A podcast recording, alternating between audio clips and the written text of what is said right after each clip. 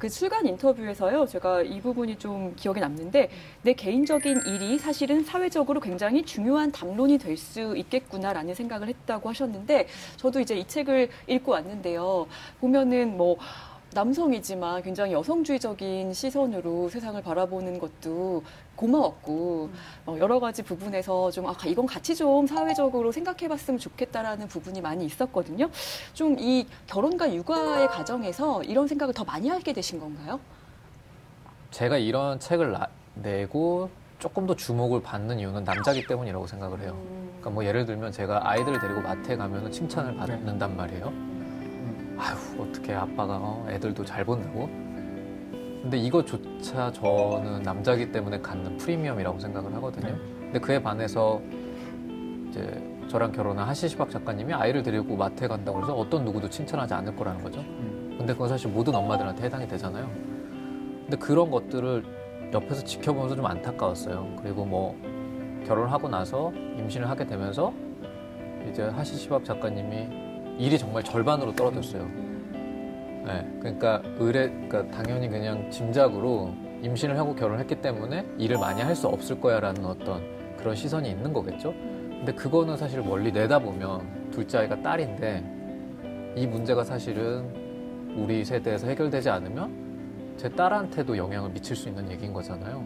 그리고 그거는 제 딸한테만 국한된 게 아니라 만약에 혹시라도 시아가 결혼을 한다면 시아의 배우자에게도 이건 지극히 내 일임에도 불구하고 이건 모두에게 다 혹은 사회적으로 되게 중요한 얘기일 수 있겠다라는 생각을 책을 쓰게 되면서 하게 됐어요. 그리고 결혼 생활을 하면서 아이를 키우면서 자연스럽게 하게 된 것 같아요.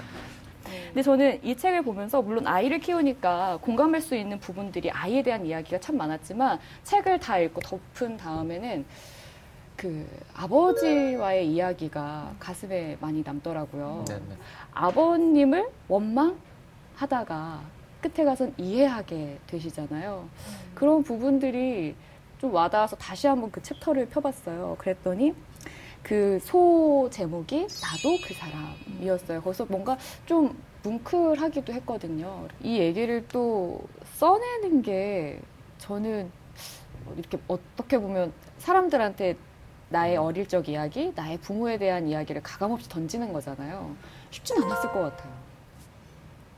근데 처음에는 사실은 뭐 글을 써본 적이 없었으니까 고민을 좀 했었어요. 근데 이게 신기하게 쓸 얘기가 없을 때 가장 먼저 떠오르는 게 아버지 얘기였어요. 음.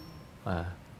그러니까 가장 뭔가 남아 있는 게 없다라고 생각을 했거든요. 저. 그러니까 저는 뭐 사이가 안 좋고 그런 관계가 아니라 제가 한 100일 정도 됐을 때 이제 부모님이랑 떨어져서 큰 집에 보내져서 음. 6년 있다가 부모님한테 다시 왔거든요. 그러니까 어떻게 보면 사실은 애착 관계를 가장 잘 형성해야 되는 시기에 아무것도 없었단 말이에요. 사실 아버지는 그냥 아버지란 말이 없었으면 거의 남이나 가까웠을 거예요.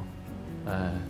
그리고 저희 아버지는 사실은 경제적 능력이 거의 없는 분이셔서 이제 집 안에서도 굉장히 무기력한 분이셨거든요. 그러면 아들 입장에서는 그 모습을 보면 더 짜증이 나거든요.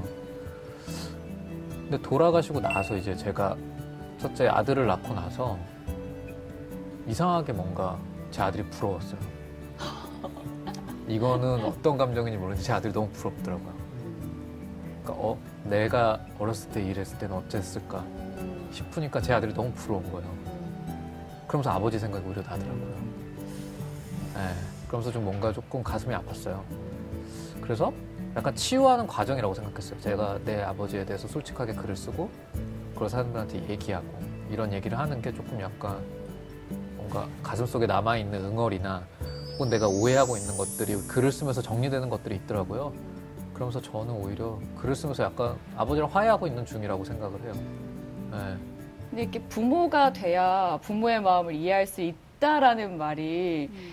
참 맞는 말인 게 아이를 낳고 처음 겪는 일, 처음 겪는 감정들이 너무 무수히 음. 많기 때문에 이거는 겪어보지 않으면 부모의 마음을 이해할 수 없다라는 게 너무 실감이 나거든요. 그러면 요즘에 아이를 안 낳으려고 하는 부모님들도 많잖아요. 그러니까 네. 결혼했지만 네네. 그런 분들한테는 꼭 낳으라고 좀 말씀하고 싶으신가요? 어떠세요? 그냥 저 그건 그분들 선택인 것 같아요. 맞아요. 그건 선택입니다. 네. 예. 그러니까 뭔가 그런 질문 되게 많이 받거든요.